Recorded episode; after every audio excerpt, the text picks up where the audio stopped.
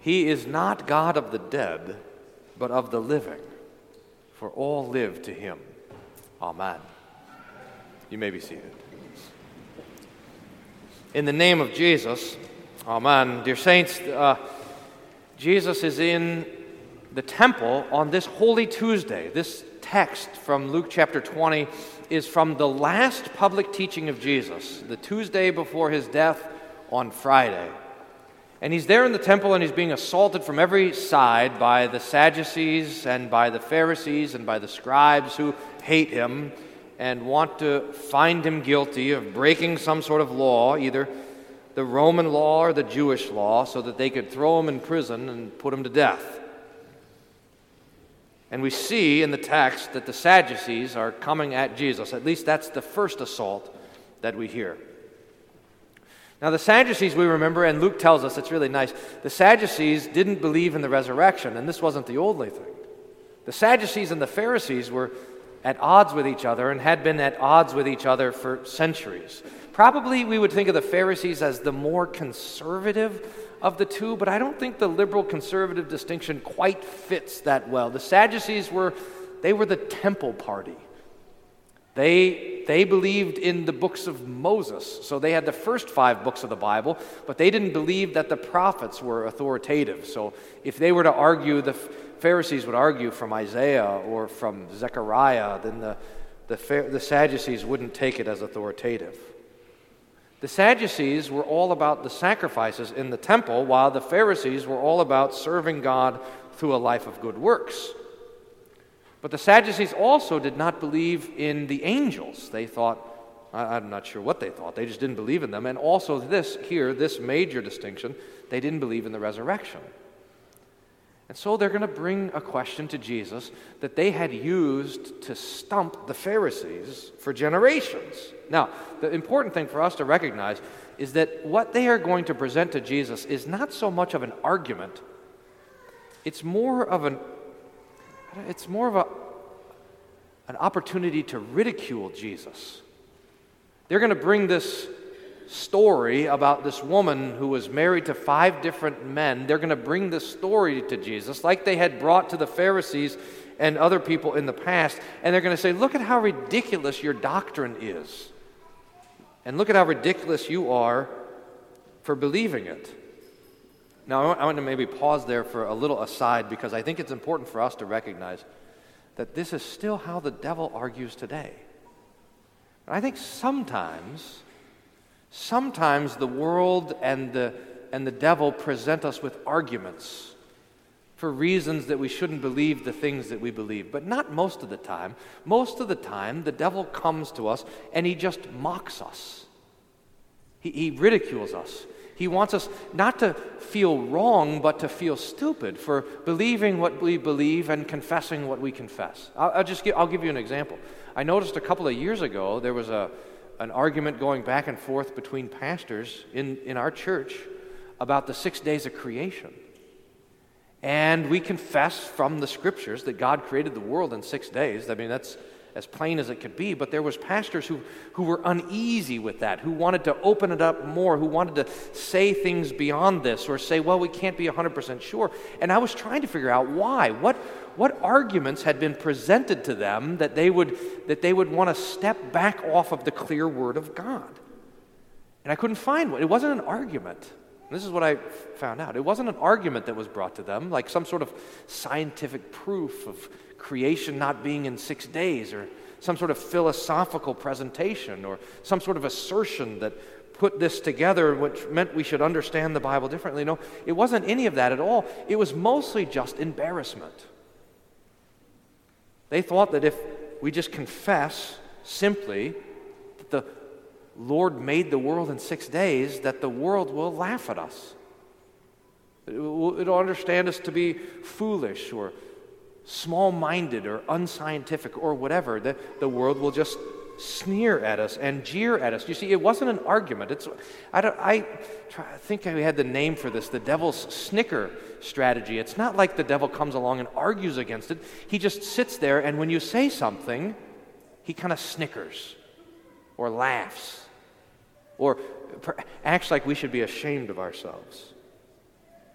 This is what David prays about in Psalm 4. Remember Psalm 4? David says, How long will you turn my glory into shame? So the devil tries to take those things which are the most glorious to us, those things which are our most treasured things the Word of God, the kindness of Jesus, the fact that we are baptized, the gift of the Scriptures that are true and give us a true accounting both of God and of, and of history and everything else it talks about. The devil tries to, to, to take those things which we treasure and which we glory and make us embarrassed about them. He doesn't argue, he just snickers. You still believe that? In the year 2019, you still believe that? And he laughs. Now, that's what they were trying to do with Jesus. So that, the, so that the people around Jesus would laugh at his ideas and at his doctrine about the resurrection. We should, uh, just as again to kind of finish up the aside, we should not be afraid of that strategy. We should not be afraid of being laughed at by the devil. In fact, we should be comforted when the devil and the world laughs at us that we're on to something good. that the Lord has given us his gifts and his kindness and his word and his clarity for our wisdom and our comfort. Okay, so that the crowd would laugh at Jesus, they bring this ridiculous story. There was a, a law in Deuteronomy chapter 25 that said that if a man was married and he died and he didn't have any children, that the brother had the responsibility of taking care of the widow. There's a lot of questions about how that should actually be worked out, but the Sadducees had worked that out in this ridiculous story of a man who was married and he died, and so his wife married his brother, and he died, and she married his brother, and he died, and on down the road, brother four died, brother five died. None of them had children. You wonder about brother six if he was really excited about this wedding. or brother seven, who's probably planning his funeral along with his vows, you know. It's a ridiculous kind of story, but that's the point because you were supposed to say, well, now whose wife will she be in the resurrection? And that was supposed to show the foolishness of the doctrine of the resurrection, and everyone was supposed to laugh. But Jesus gives them an answer, and it's really quite beautiful. Now, we have this text, I'm convinced, on today, the third last Sunday of the church year, because we want to start focusing our attention on the end, the end of time, on the last day when Jesus will come back as promised and raise the dead and judge all people. And we Christians who are born again through the Word of God will enter with Him into the resurrection of the righteous. And so the Scripture wants to focus our attention on the resurrection, which is good because I think this doctrine is often neglected. In fact, and you can correct me if I'm wrong, but I think that most people think uh, of, of heaven as eternal life and not as the resurrection. We know from the scriptures that to die means to have our soul and our body torn apart, unnaturally rended from one another, but this is only a temporary arrangement. That's not what eternal life is like. You are not eternally without a body. I one time saw a picture of a gravestone. I don't know if it was real or not. I hope it was. It was a picture of a gravestone, and on it it said, This is only a temporary setback. now that's true. It's true. The theolo- to emphasize that, the theologians have called this time when your body and your soul are separated from one another, they call it the intermediate state, as if to emphasize that it doesn't last forever. Your body and your soul will only be apart from one another for a little while until the last day. And then Jesus will come and he will stand on the earth and he will call you forth from the grave, and your bodies and your soul, your body and your soul will be back together forever. That's what we confess when we say, I believe in the resurrection of the body and the life everlasting. Now, this raises a lot of questions. In fact, I think I have one, two, three, four questions that, that almost always come up when we start talking about the resurrection. The first question is this Pastor, is it really this body that's going to be raised? Yes. I mean, the, the thing to answer all of these questions for us to meditate on is Jesus. He, after all, is the first fruits of the resurrection. And while a lot of other people in the Bible were given their life back, they were not resurrected, they were resuscitated. They had to die again.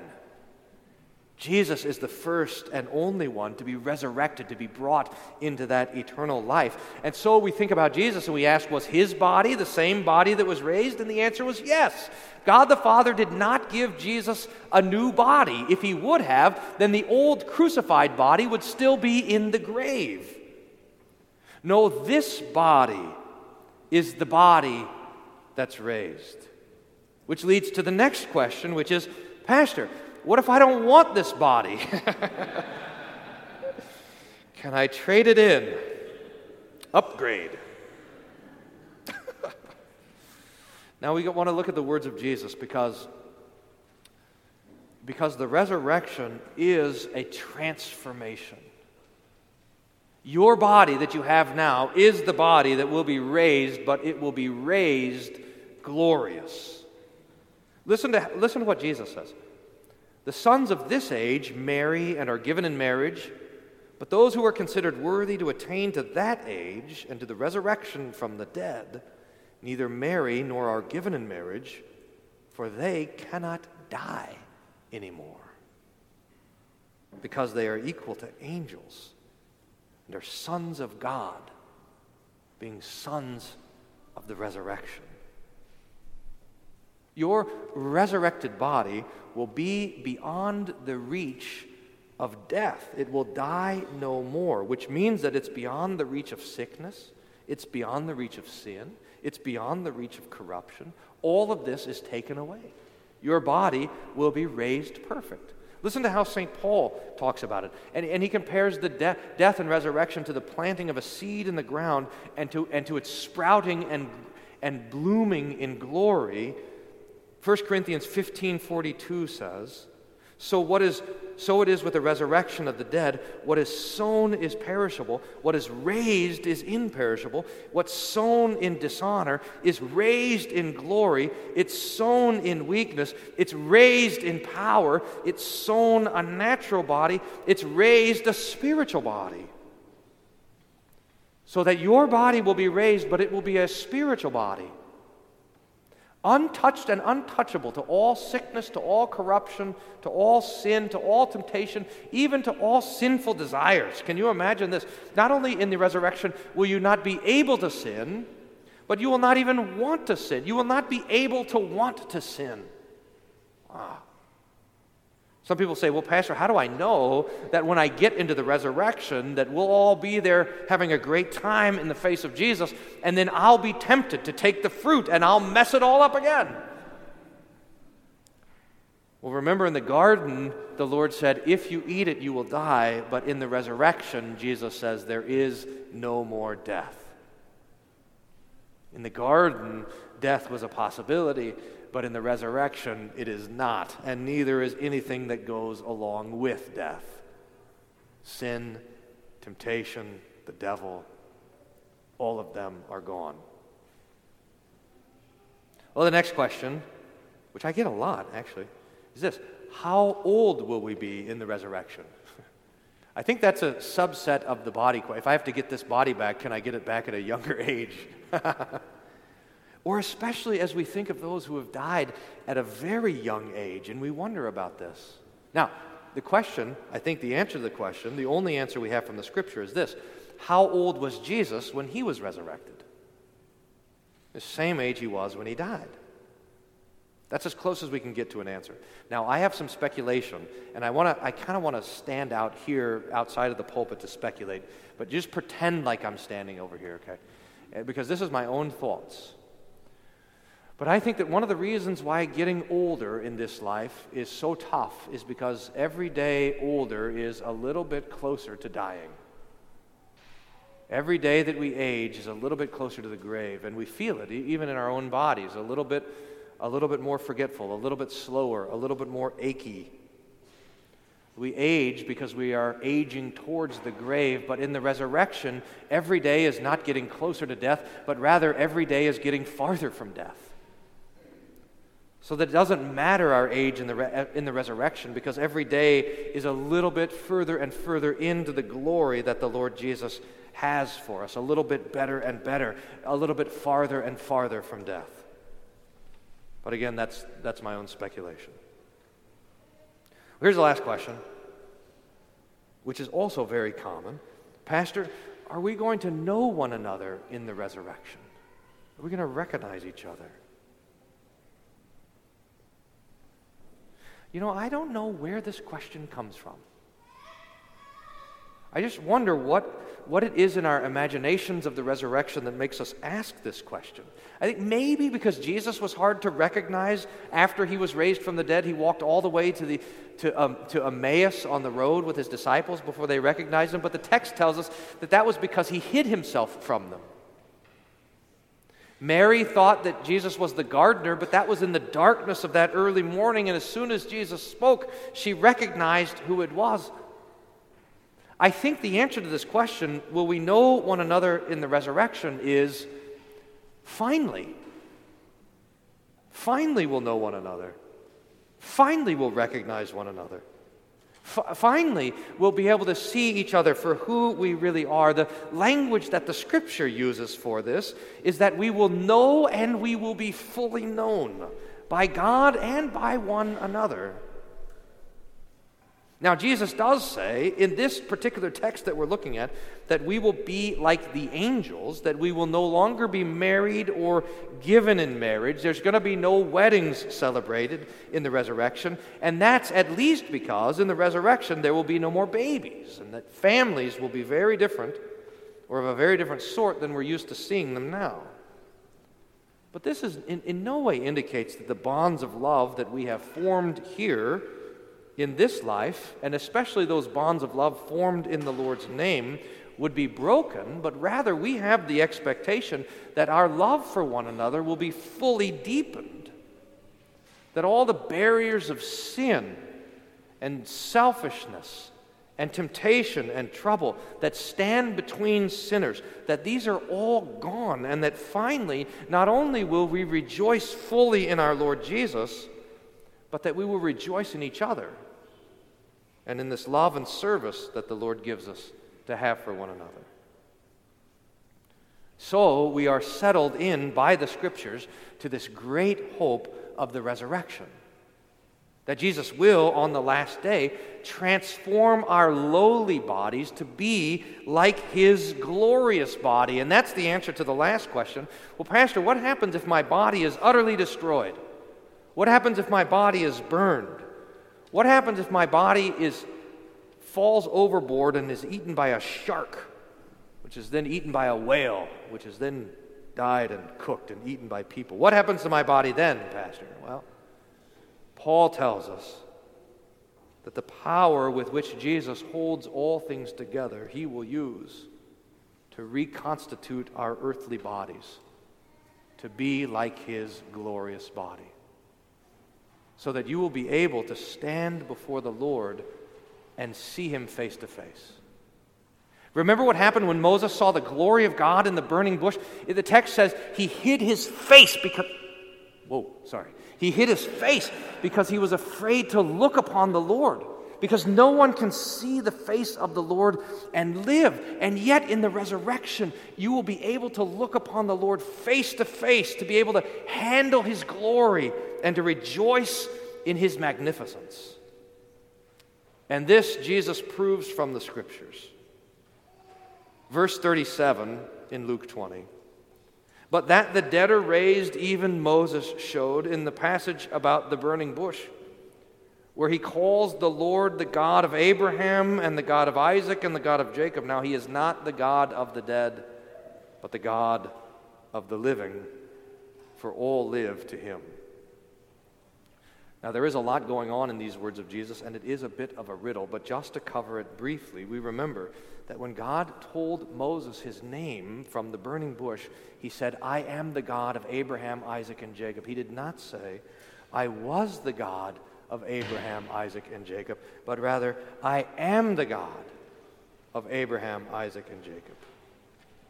So he is the God of the living, that is, all those who are his will live.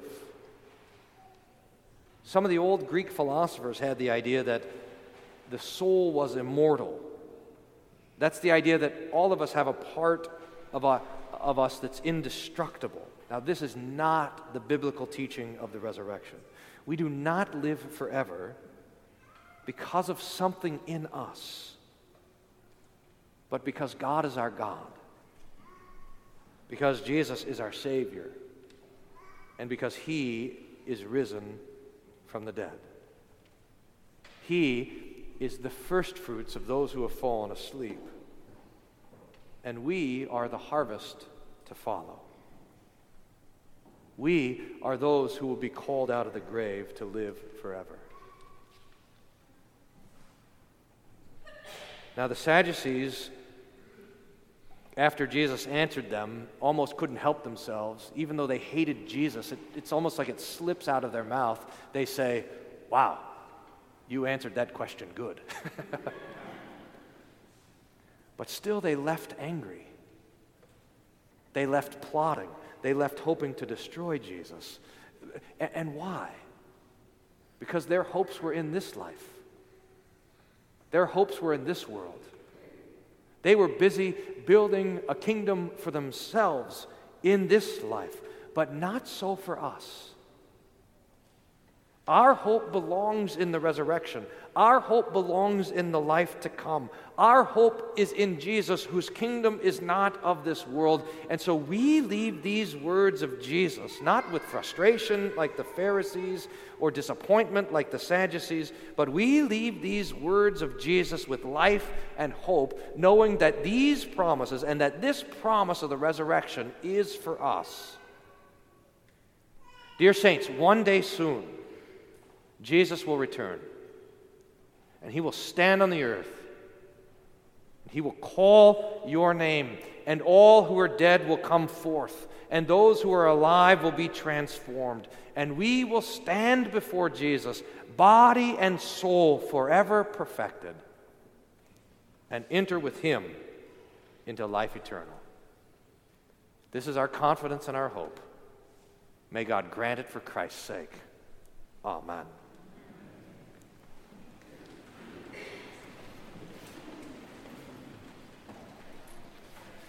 And the grace of our Lord Jesus Christ and the love of God and the communion of the Holy Spirit be with you all. Amen.